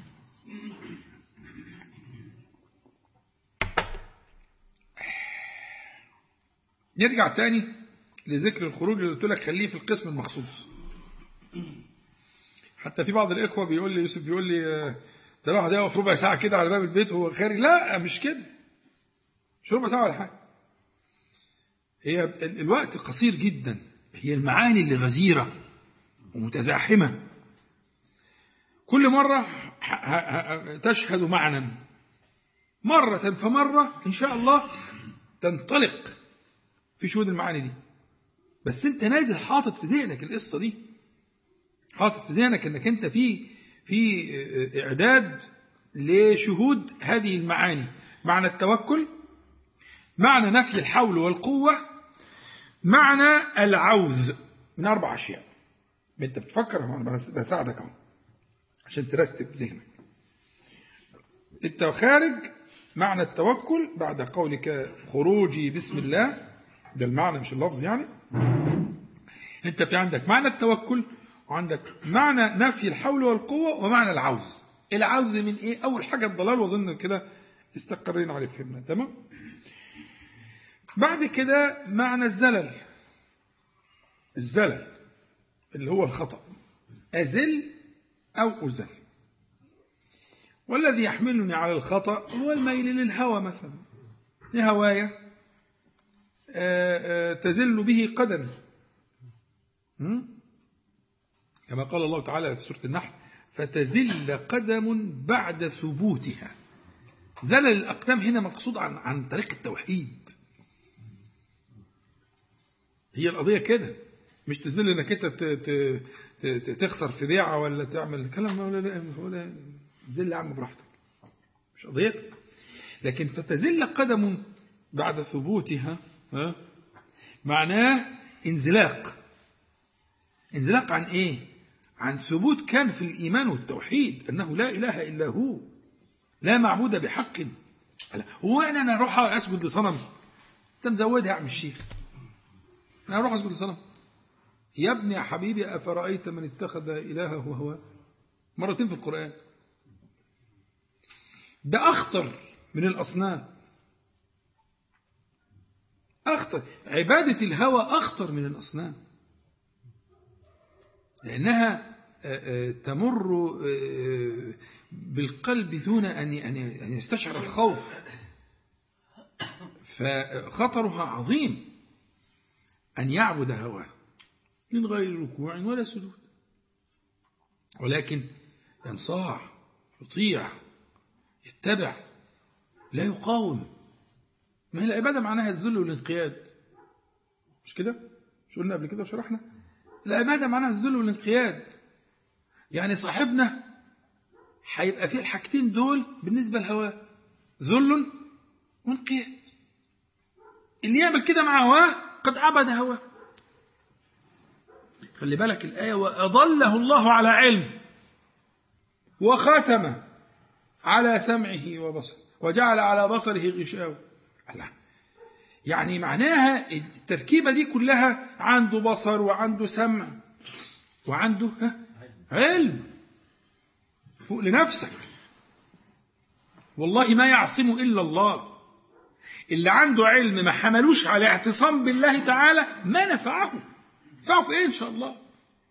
ما أنتم شايفين. علماء و و و وسقطوا سقطوا. إيه اللي سقطوا؟ مفيش عصمة. العصمة من الله تعالى. وبالتالي لما أقول لك احذر الزلل اللي إحنا قلناه في سورة ال ال النحل ها؟ اما أقول لك احذر الزلل ده انتبه مفيش حد كبير. ما تقولش أنا بقى يعني آه، آه، آه، بتاع تزحلق على مش عارف إيه وما بوقعش. لا يا جميل. العصمه من الله تعالى. إلجأ إلى الحسن الحصين هو الذي يعصمك من الزلل. يبقى اتكلمنا في الضلال على المعنى المشروع. واتكلمنا في الايه في الزلل على المعنى اللي قلت لك عليه اللي هو على طريق التوحيد وعلى آية الإيه سورة النحل. خلاص يا شباب؟ أضل أو أضل أزل أو أزل وفهمت بقى أفعل أو أفعل. خلاص فهمتوها دي؟ أظلم أو أظلم. أظلم أو أظلم. الظلم ده بيجي من قوة النفس وجبروتها. وهو معناه مجاوزة الحدود. مجاوزة الحدود. وهنا الظلم بقى خلي بالك ركز بقى معايا صلى على حضرة النبي عليه الصلاة والسلام. الظلم هنا له مفعولين مش مفعول واحد عشان انت ممكن ذهنك يروح لمفعول واحد. لا تعالى لي هنا. مفعولين. المفعول الأول هو الأخطر نفسك. والمفعول الثاني غيرك. خلاص؟ فانت لما تقول كده اذكر أن أظلم نفسي. ها؟ أو أن أظلم غيري. ها؟ مظبوط؟ دي بقى اختلفت عن اللي قبليها. أو أظلم. يبقى دي غير أضل وغير إيه؟ ازل خلي بالك انتقلنا المعنى جديد في الثالثه أظلم أو أظلم. هنا بقى يقع الظلم علي من غيري. وده وارد لا لا. دي كانت الأولى والثانية دلوقتي بنتكلم أن يقع علي الظلم من غيري. ها؟ فأظلم أن يقع الظلم من غيري علي. ها؟ يبقى أنا بسأل الله تبارك وتعالى أن أحفظ. وده وارد في كل مكان في الطريق في الشارع في أي مكان. خرجت للدنيا. أنت كنت في الحضانة جوه في البيت خارج بقى للدنيا. كل شيء عرض.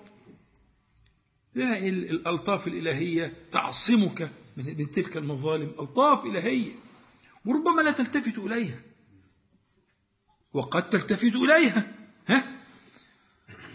والذي لا تلتفت إليه أكثر بكثير من الذي تلتفت إليه. اللي بيفوتك وما انتش عارفه من ألطاف الله تعالى فوق الحصر. ولو تفتكروا لما اتكلمنا في اسم الله اللطيف قلنا إن اسم الله اللطيف هو هو صفة لكل أفعال الله تعالى. أسماء الله تعالى أسماء ذات أو صفات صفات الله صفات ذات وصفات إيه؟ فعل. كل صفات الفعل متصفة باللطف. باللطف. الدقة والخفاء. يعني هو الرزاق بلطف هو المحيي بلطف هو المعز بلطف هو المذ... سبحانه وتعالى جل جلاله. ولذلك ال- ال- ال- الكريم ابن الكريم ابن الكريم ابن الكريم عليه السلام قال إيه؟ إن ربي لطيف ها؟ لما يشاء. وقلنا إن فيها إيه؟ فيها تضمين.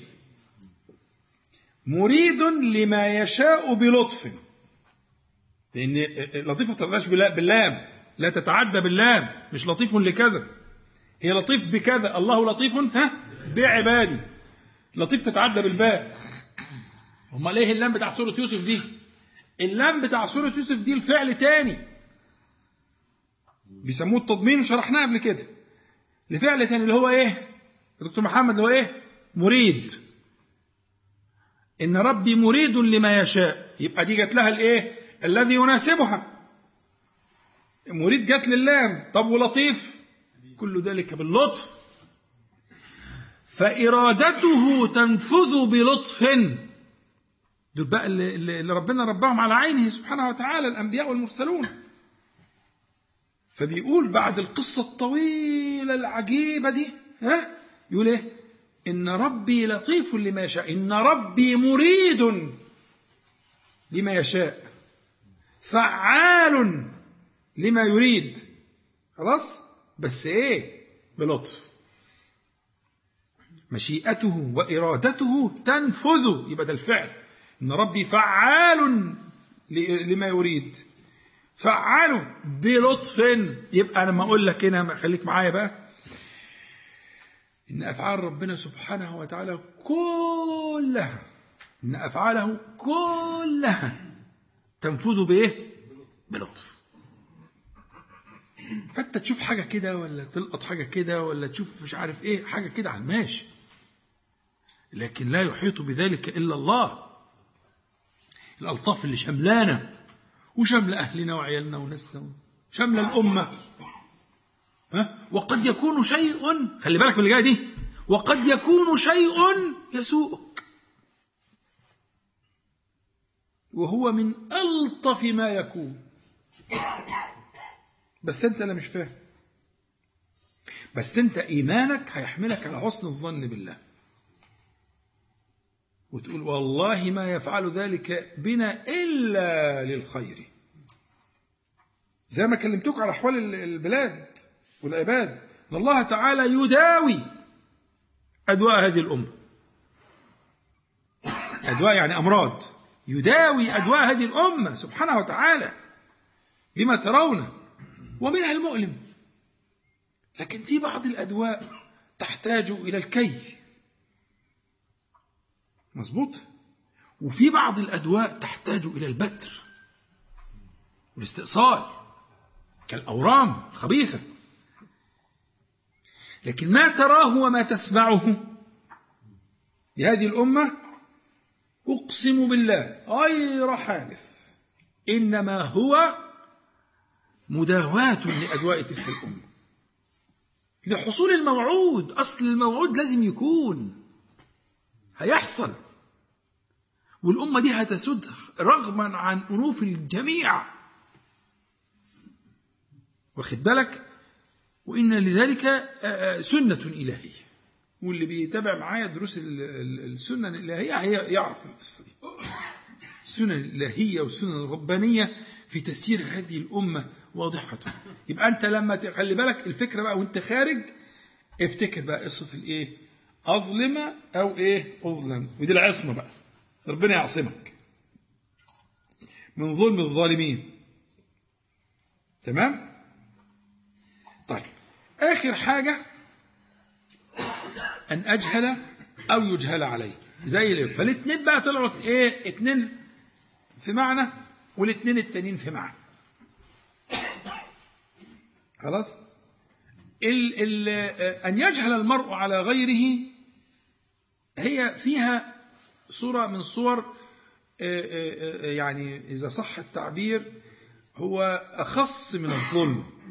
هو صورة من صور الظلم مخصوصة اللي هو الجهل أن يجهل عليه اللي هو أن يعامله بجهالة كأنه لا يراعي فيه حقه حق الإسلام أو حق حتى الإنسانية لو كان غير مسلم له حق كذلك غير المسلم له حق. فإذا تجاوزت هذه المعارف أنه مستحق لبعض الحقوق بجهالة فهو الظلم فالحقيقة الجهالة هي نوع من الظلم مخصوص أخص الظلم أعم. فكأن إحنا هنا بنستعيذ بالعام والخاص. بنستعيذ بالله تبارك وتعالى من العام اللي هو الظلم ومن الخاص اللي هو الجهل. وإن الجهل ده كثير الحصول وسهل. يعني مثلا قلة الذوق التناكة الرخامة البواخة قول بقى إيه حزمة التعبيرات دي. خلاص؟ وأنتوا أشطر مني طبعا في الحاجات دي. مش في فعلها يعني في معرفتها. استغفر الله أنتوا أحسن مني كلكم. لكن أقصد المصطلحات اللي هي الشبابية دي يعني أنتوا هو ده الجهل. لسه ما وصلناش للظلم اللي هو الظلم الفادح بقى. انت اللي جايبك هنا يا لا ده إحنا دخلنا في قصة الايه؟ آه. آه. يعني تبقى هو مثلا انت عارف أوله وآخره يقول لك يالا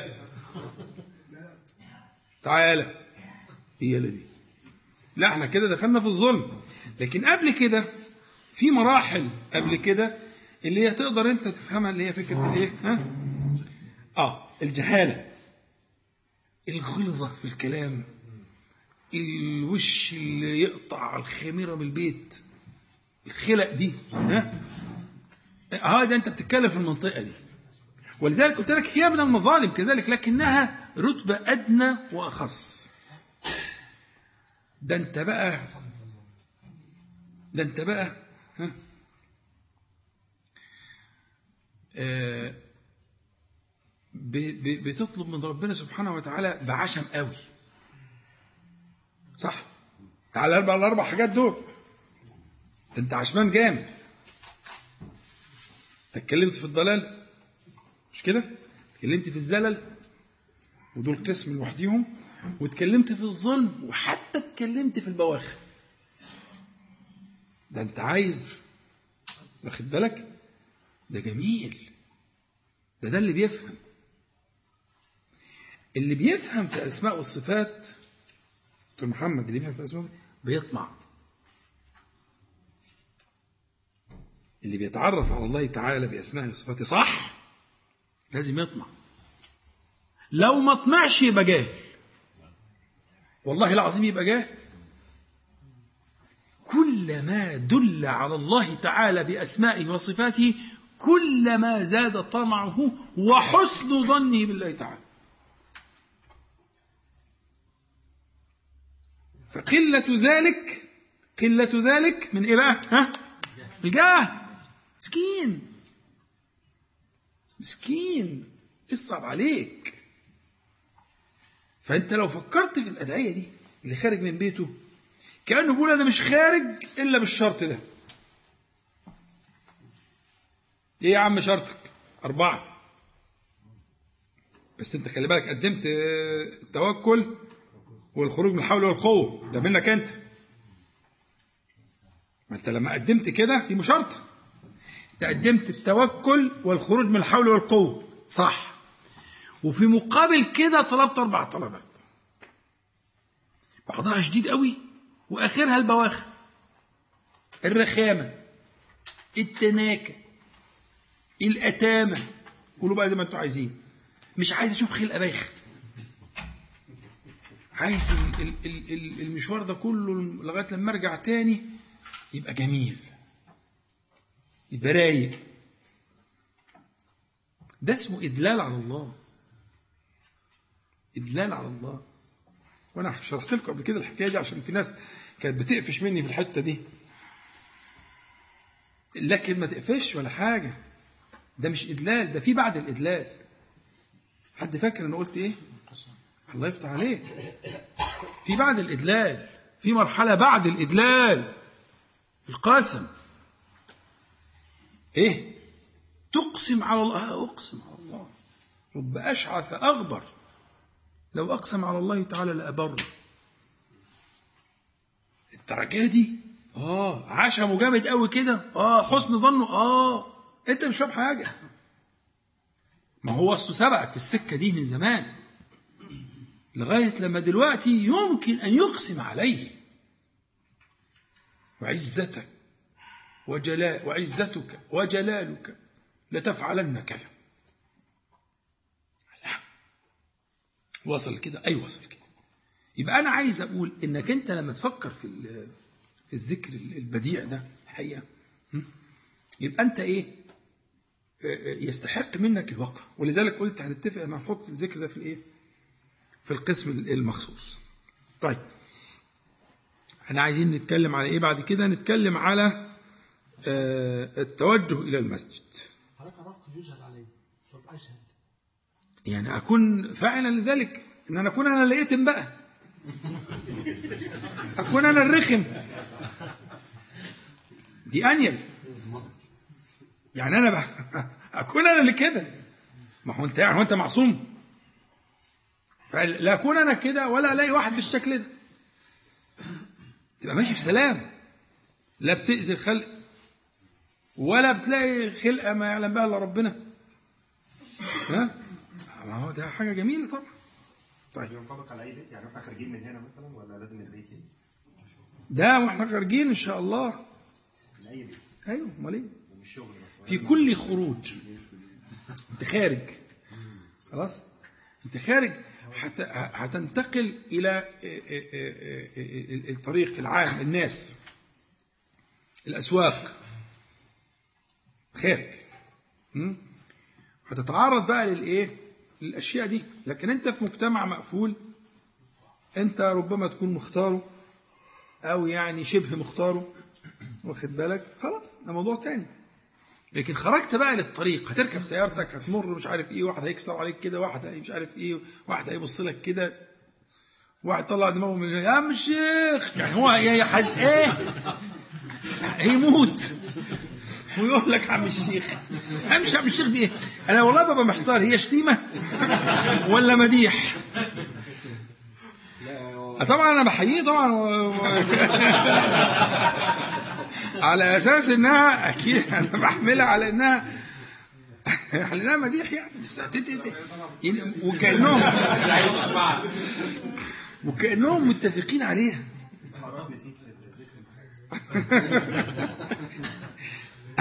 الله يفتح عليك. لكن هي الفعل يعني تعيش بقى في السلام اللي إحنا قلنا عليه. طيب. هو في الترتيب في التوجه للمسجد. بصراحة التوجه للمسجد مش هيناسب الوقت. عشر دقايق؟ لا ده عايز نص ساعة. التوجه مثلا. فأنا حاجة من اتنين يا تفتحوا مناقشات وأنا تحت أمركم فيها؟ يا إما آه، نتكلم في ذكر الدخول من المسجد إلى المسجد اللي هو ذكر ممكن يكون مختصر شوية وفيه تركيز. فكيف تشاؤون؟ يعني شوفوا أنتوا عايزين آه، حبيتوا تناقشوا أسئلة وكده؟ آه، حتى لو حد عايز يكتب أسئلة على الصفحة نجاوبه. أو من السادة الحاضرين نتشرف بكم. أو إن إحنا نقول ذكر الإيه؟ الدخول المسجد. آه، بت بت يعني أختار ذكر منهم يناسب اللي هو أعوذ بالله العظيم وجه الكريم وسلطانه القديم من الشيطان الرجيم. اختاروا بقى شوفوا أنتوا. عايزين إيه؟ محمد؟ محمد. مين عايز اسئله؟ 10 دقايق. يعني إيه بلاش ماسك. آه طيب آه. محمد ماسك محمد. ده هاشتاج محمد. ماسك فقال لي شوف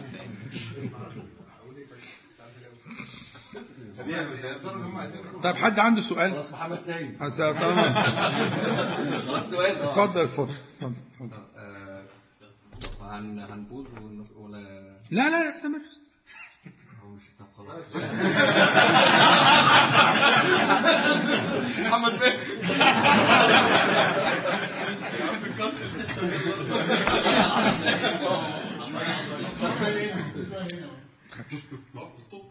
جمد قلبك ما تخافش؟ هو كان في كذا سؤال نقول سؤال تاني. لا الأول أول ولا يهمك. طيب كان في آه، يعني حد بيسأل؟ إحنا ليس عندنا ما نخفي وان يعني. ليس عندي ما أخفي الحمد لله. والظاهر كالباطن ونحن يعني نحمل الناس على ذكر الله تبارك وتعالى وطاعته. فلا لا تخف. هو يعني أنا تذكرت سؤال هو سؤال من فترة عشان خاطر موضوع اللي حضرتك بدأت بيه إن مجالس العلم ودروس وكده. في أخ يعني من أصدقائنا بيتكلم في حتة إن لأ ده الدروس دي نزل فيها آية في القرآن إن وبما كنتم تعلمون الكتاب وبما كنتم تدرسون. ده كان بلاء جه على بني إسرائيل بسبب إن أنتم كنتوا بتتعلموا وبتدرسوا وما بتعملوش بيه أو بتعملوا بيه فلا تعالى نطلع ونساعد ونشوف حاجة الناس ونعمل أحسن من حضور الدروس. ده كان وجهة نظري. قلت له أنا متأكد إن مش ده تفسير الآية بس هرجع يعني. لا هو المتكلم الكريم ده صفته إيه؟ اخ زين يعني. تبليغ ده. لا لا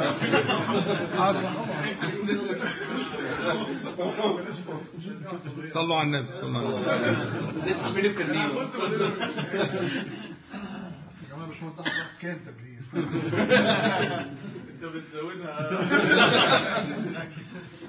آه لا هو طبعا مشكلة الشخص ده إنه مبتزئ للآية. بالظبط. اجتزاء للآية وطبعا إحنا قلنا أكثر من مرة أن الكلام العربي أو أن اللسان العربي حمال للأوجه. اللسان العربي ربنا سبحانه وتعالى خلقه كذلك. أراد أن يكون حمالا للأوجه عشان يكون ليكون وعاء صالحا لكلام الله تعالى القرآن الكريم. فتعيين وجه الكلام يأتي بمعينات تعين على فهم مراد المتكلم. تمام؟ فمن هذه المعينات المهمة جدا دلالة اسمها دلالة السياق. فنجيب الكلام كله على بعضه فما فيش حد ما فيش حد يفسر آية ولا حديث من غير ما يكون عنده هذه الأدوات فيفهم دلالة الكلام. فده اجتزاء لل- للآية. والصحابة وابن عباس رضي الله عنهما كما في صحيح الإمام البخاري فسروا هذه الآية ولكن كونوا ربانيين بما ولكن ده استدراك. يعني هم لم يكونوا كذلك. هم مش كانوا كذلك فحصل لهم ده فهم خطأ. لكن ولكن كونوا ولكن ده استدراك كونوا ربانيين بما كنتم تعلمون الكتابة وبما كنتم تدرسون. وده صفة العالم الرباني. العالم الرباني آه، هو الذي يربي. والربانية تربية. إحنا قلنا أن مادة الرب الذي يربي. الصغار حتى يكبروا. ويبدأ بصغار العلم قبل كباره. ياخدهم سنة سنة كده. زي بالظبط ضرب- بضرب المثل دايما زي اللي بيربي كتاكيت في الأيام البرد اللي إحنا فيها دي.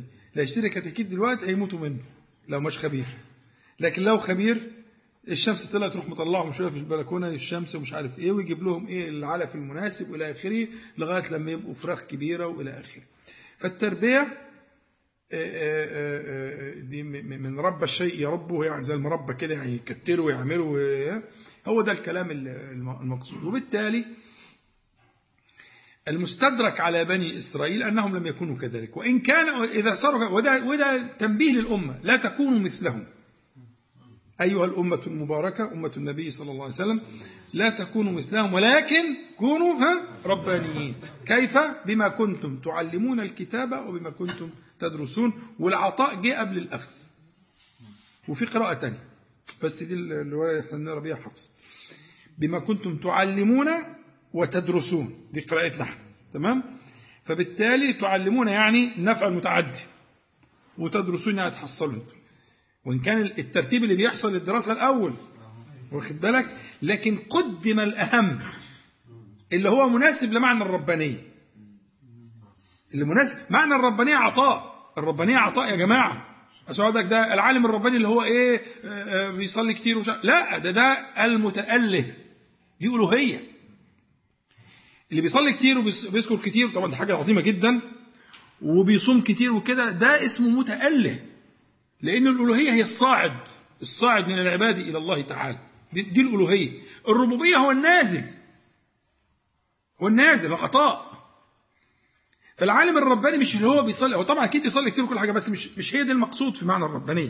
المقصود في معنى الربانية العالم الرباني هو الذي يرب يعطي. ولذلك قدم قدم تعليمه وعطاؤه على دراسته وتحصيله اللي هو كان المفروض في الأول. اللي كان المفروض في ترتيب الزمان يعني في الحصول تمام؟ بس ده خطأ وتنصحه. تقول له لا كده غلط. وقول له يعني الاصل الايه دي مشهوره جدا وتفسيرها موجود في صحيح البخاري وكلام مرفوع كلام سيدنا ابن عباس يعني كلام زي الشمس يعني. فما ينفعش الآيات اللي هي مقطوع بها دي وفسرها الصحابة أو فسرها النبي عليه الصلاة والسلام يحصل فيها الخطأ. لا غير مأذون. دي مفسرة من كلام الصحابة رضي الله عنهم. آه حاجة عالية جدا. واضحة زي الشمس. هو مسكين لازم يرجع للتفاسير المعتمدة أو يسأل. لكن الخبط كده مش لأن ده كلام ربنا. سبحانه وتعالى يكون في حذر في التعامل مع القرآن الكريم. سؤال تاني اتفضل. اتفضل. طب اتفضل. اتفضل عشان اعمل توازن عشان الكفتين. اتفضل هل يجوز اختزال وليس احتكار؟ سلعة معينة. إذا إذا نما إلى العلم ما لم ينمو إلى علم الآخرين يعني أنا عرفت إن دي هتغلى بكرة. فرحت شاري شوية النهاردة. ها. خزنتهم لغاية ما تغلى السلعة دي. هل ده يجوز في التجارة؟ صلى على النبي. الصلاة والسلام. الاحتكار المنهي عنه هو المؤثر في السوق. بمعنى لو انت حوت. ده ما كملش جناح أنا بقول يعني المعنى الم- المنهي عنه ان انت حضرتك الحوت اللي هو هيروح شافط اللي في السوق واخد بالك؟ ويرفع السعر وبعد كده ينزل بمزاوه لكن المسكين اللي زيي يشتري مش عارف آه، بتاع إيه ما يرش لا شيء في ذلك إن شاء الله تعالى. الاحتكار المنهي عنه هو المؤثر في في في في سعر السلعة. ده الاحتكار المنهي عنه. لكن الذي لا يؤثر. واحد يقول لك أنا بس آه، لم له آه، كم ألف دولار كده عشان مش عارف إيه إيه وت- إيه وت- لكن لو لم مليار لا. تعالى لي بقى. على أي أساس؟ انت إيه حكايتك؟ جايبهم منين وليه؟ وعشان إيه؟ لا أنت كده هتأثر. لما يلم ألف مليون أو بضعة آلاف ملايين لا ده مؤثر قطعا. قطعا ده مؤثر. وده يتحاسب وشرعا لازم نشوف هو بيعمل كده ليه. لكن واحد مسكين آه، مش عارف إيه بنته هتتجوز ولا مش عارف صريه ولا كده. هؤلاء هم المساكين. اتفضل. سورة الأعراف فأذن مؤذن بينهم أن لعنة الله عز وجل أيوه مين اللي ربنا اختاره عشان يسهل اللي هو يقف ما بينهم ويقول والله هو في في تفسير الآية دي في في سورة الأعراف في آه، أقوال كتير لأهل العلم والمفسرين يعني. لكن هو في النهاية هو مؤذن من قبل الله تعالى. ربما يكون حد من أصحاب الأعراف.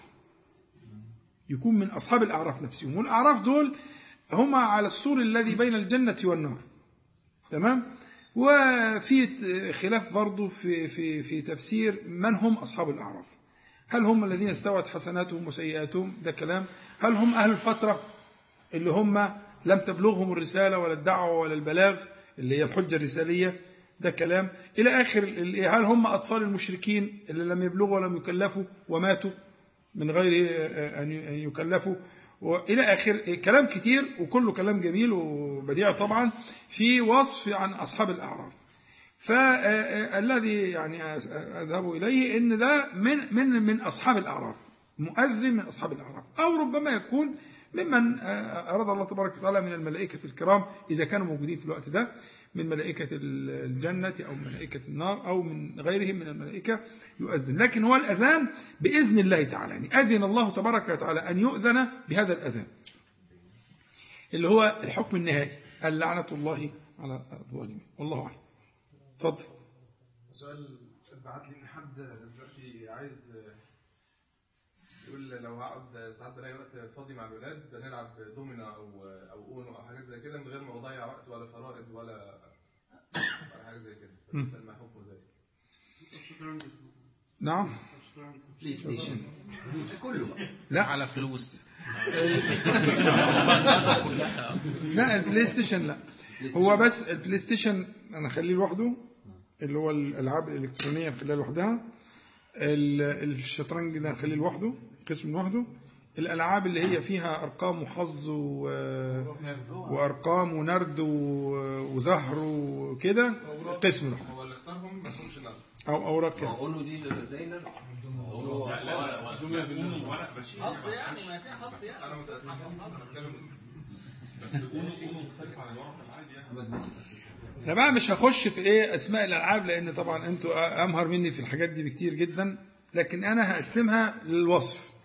وخد أنت الوصف اللي يناسبك ونزله على اللعبة اللي بنتكلم فيها. فعندنا ثلاث أقسام. أسهل الأقسام اللي اللي قالوا عمرو اللي هو مسألة ال- ال- الألعاب الإلكترونية والبلاي ستيشن وسباق العربيات والمصارعة والقصص دي.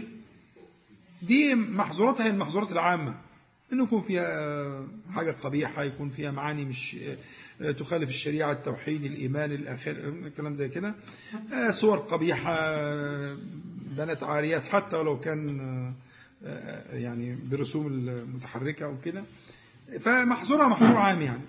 أن تضيع الصلاة تشغل عن ذكر الله إلى آخره. لكن لا بأس به. لا شيء فيه ما طالما مأمونة وبمقدار وما فيهاش توسع وما تقتلش على الإنسان أو تصل بقى لحد الإدمان لأن ممكن إنسان من غير ما يشعر يصير مدمنا. وإحنا نشوف حالات أنا أشوف حالات في العيادات. عندهم آه، هذا المرض إدمان مدمن. إدمان إدمان يعني زي المدمن مخدرات وممكن يخرب بيت البعيد وممكن يبقى عنده مشاكل في شغله وعنده مشاكل في صحته بسبب الإدمان.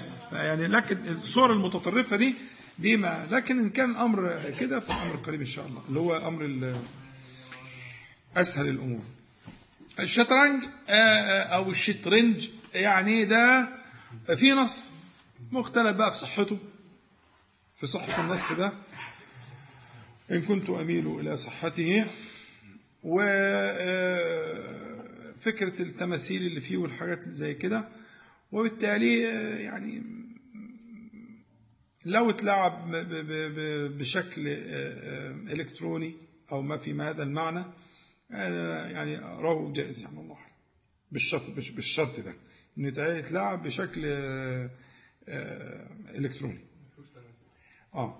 وبعدين هو في الحقيقة آه، يعني آه، بينمي مواهب يعني مش عايز كلام.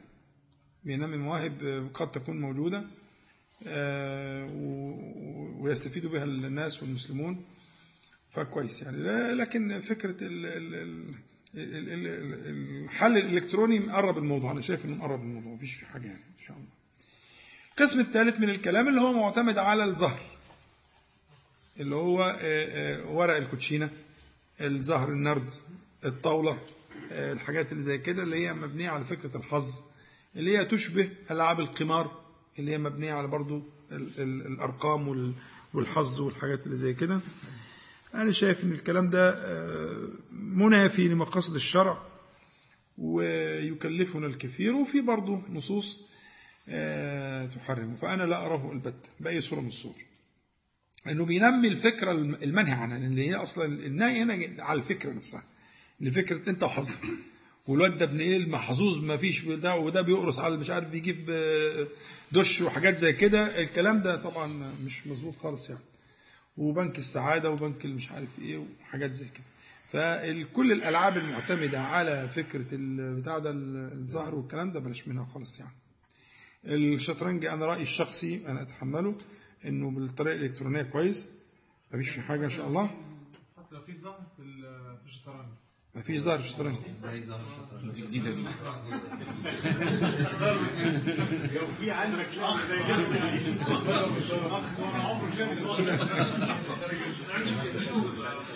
لا لا لا لا مفيش. تمام.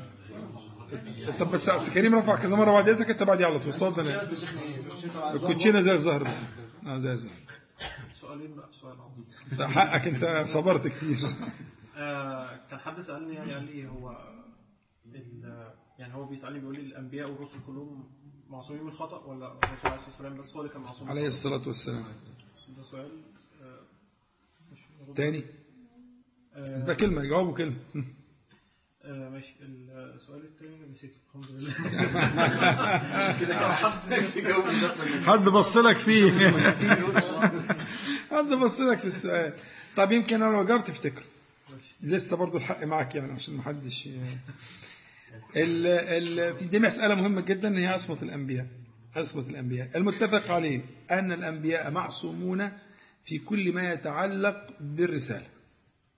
الأنبياء والرسل ده بلا خلاف بلا نقاش بلا تردد أن الأنبياء والمرسلين معصومون في كل ما يتعلق بإيه؟ بالرسالة. ما ينفعش. حتى لو كان في بعض الأخطاء فإنها تكون للتعليم ولا يترك النبي حتى تعدل. يعني مثلا إذا اجتهد النبي من الأنبياء في عمل وكان العمل ده مش موافق للشريعة أو فيما تستقر عليه الشريعة يجي التعديل ها عفى الله عنك لما أذنت له? ما كان لنبي أن يكون له أسر إلى آخره بتبقى لها غرض التعليم والتفهيم وإلى آخره ويستقر الأمر على الشريعة. والصواب أن الأنبياء يجتهدون، يعني مش كل أفعالهم وحي محض. لكن اجتهادهم خلي بالكم اللي بقوله ده عشان ما حدش يفهم حاجة غلط. لكن اجتهادهم إما أن يكون صوابا يوافق الش- الشرع ومراد ربنا سبحانه وتعالى واما أن يصحح. لا يترك اجتهاد نبي غ- على غير صحيح. ابدا البتة محال. يعني متعلق بالرسالة. والصواب أن النبي محمدا صلى الله عليه وآله وسلم كان يجتهد. ده في مسألة مشهورة في الأصول والصواب أنه كان يجتهد. واجتهاد النبي صلى الله عليه وسلم مسألة مشهورة يعني. تمام؟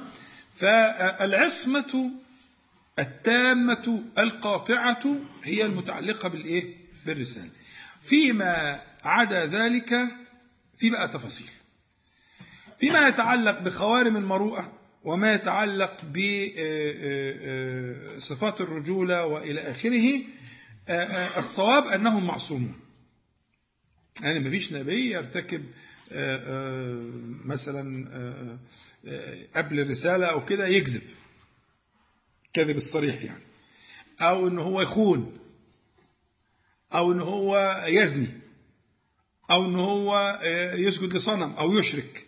لا. هو لسه قبل النبوة آه. وقبل الرسالة آه. لكن هو معصوم من ذلك فيما يتعلق بشخصه الكريم. تمام؟ أما ما يكون من الكلام اللي ممكن يكون فيه مساحة اللي هي فكرة فيما دون ذلك من الخطأ أو إلى آخره كمثلا حسابات الدنيا. البيع والشراء والحرب والقتال وإلى آخره.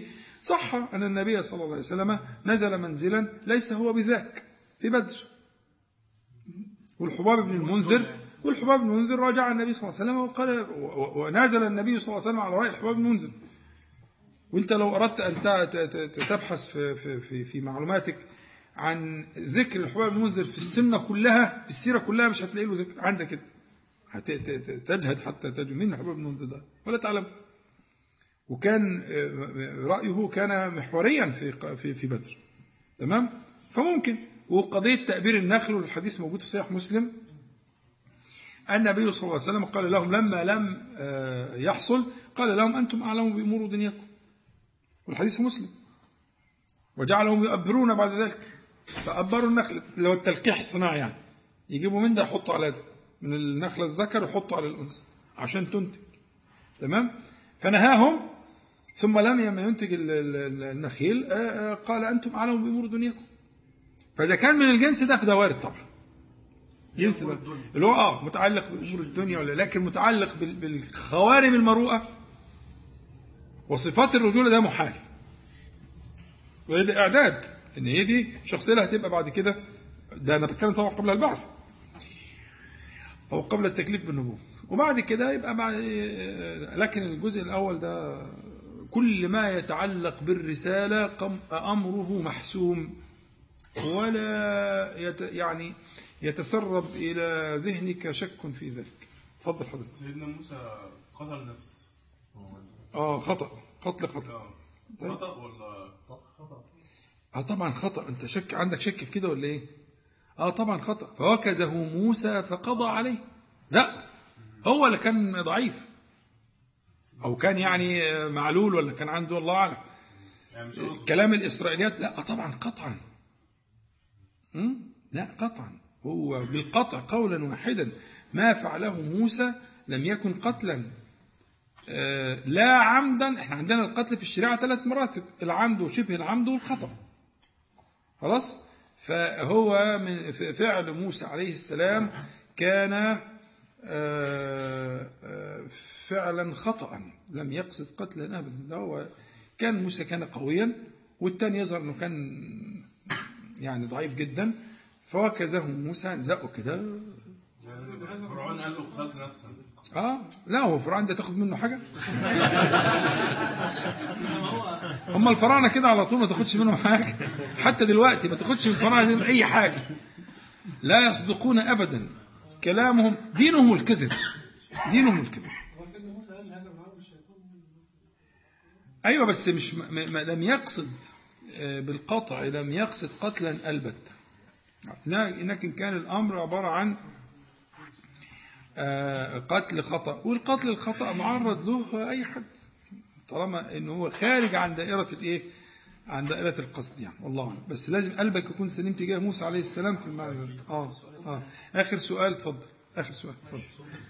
نعم. اتفضل. آه، ذكرت تستطيع تستطيع تستطع. تستطع. آه. الفرق ما بين يعني دي الترتيب في دي مرتين آه. الفرق ما بينهم لا من ناحية اللغة ما فيش فرق. من ناحية اللغة لا فرق. وربما تجد في بعض القراءات خلاف لرواية حفص اللي انت بتقرأ بيها. تمام؟ فمن جهة اللغة لا فرق آه، في ذلك. لكن كنت سمعت بره كده كلمة لطيفة إنه هو ال- الأخيرة آه، أختصار مختصر لأنه كان إيه خلاص عايز يفرق بسرعة. فقال له تسطع. يعني لكن طبعا الكلام ده كلام من الايه من ملح العلم ليس من العلم ليس من العلم. لكن من جهة اللغة لا فرق بين الثلاثة كلها بمعنى تستطيع. هي كلها بمعنى كده. لكن هذا الاختصار موجود في كلام العرب التخفيف التخفيف في كلام العرب ال- ال- اللسان الع- العربي لسان عبقري. صناعة صناعة إلهية. أعد الله تعالى هذا اللسان ليكون وعاء لكلامه. ففي أعاجيب مشتمل على من ضمن هذه الأعاجيب آه، آه، الصوتيات وخفة النطق مفيش تنافر بين الحروف ولا تنافر بين الكلمات. فمن عندنا من الحاجات المهمة في لغة العرب وميزاتها التخفيف. التخفيف.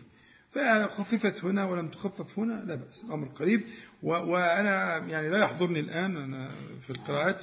لا يحضرني لكن أنا متأكد أن في خلاف في القراءات بس مش حاضرني دلوقتي. لو رجعنا للقراءات أو أنت تبعتينا أجيب لك القراءات اللي فيها هتجد فيها خلاف بين آه، رواية حفص اللي إحنا حافظينها والروايات الأخرى. والله أعلم. الباشمهندس كده خلاص؟ والله يا أخي طيب يا أخي. طب استأذن. لا يا أخي. استأذن الباشمهندس. محمد ميسي. بعد بعد طيب إحنا عندنا حديث في السنن بسند آه، حسن عند الترمذي وغيره. آه، أن سيدنا ابن عمر رضي الله عنهما آه، قال قلما كان النبي صلى الله عليه وسلم يقول يقوم من مجلس إلا ويدعو بهؤلاء الدعوات. حديث كده نصه كده. قلما قل ما آه، كان رسول الله صلى الله عليه وسلم يقوم مجلس إلا ويدعو بهؤلاء الدعوات. فنحن مقصرين في السنة دي كان الحمد لله كنا في المساجد بنعملها على طول. ولكن لا بأس إن يبقى آه، إحياء السنة دي مهمة. إن هذا دعاء لما نشوف ألفاظه هنلاقيها آه، ألفاظ جميلة وبديعة ولا يستغني عنها قوم غير طبعا كفارة المجلس. إن أنتم لما تقوموا إن شاء الله تقولوا كفارة المجلس وكفارة المجلس مشهورة ومعروفة سبحانك اللهم ربنا وبحمدك أشهد أن لا إله إلا أنت أستغفرك وأتوب إليك. فيبقى هنبقى فيه دايما دعاء القصير الجميل البديع اللي هو آه، آه، برواية ابن عمر. قلما كان رسول الله صلى الله عليه وسلم يقول يقوم من مجلس إلا ويدعو بهؤلاء الدعوات. فنسأل الله تعالى أن ينفعنا جميعا بما قلنا وما سمعنا وأن يجعله حجة لنا لا علينا رب العالمين. اللهم اقسم لنا من خشيتك ما تحول به بيننا وبين معاصيك ومن طاعتك ما تبلغنا به جنتك ومن اليقين ما تهون به علينا مصائب الدنيا. اللهم متعنا بأسماعنا وأبصارنا وقوتنا ما أحييتنا واجعله الوارث منا واجعل ثأرنا على من ظلمنا وانصرنا على من عادانا. ولا تجعل مصيبتنا في ديننا ولا تجعل الدنيا أكبر همنا ولا مبلغ علمنا ولا تسلط علينا من لا يرحمنا. اللهم صل على محمد النبي وأزواجه أمهات المؤمنين وذريته وأهل بيته. كما صليت على آل إبراهيم إنك حميد مجيد. والحمد لله رب العالمين. نقول جميعا سبحانك اللهم ربنا وبحمدك. أشهد أن لا إله إلا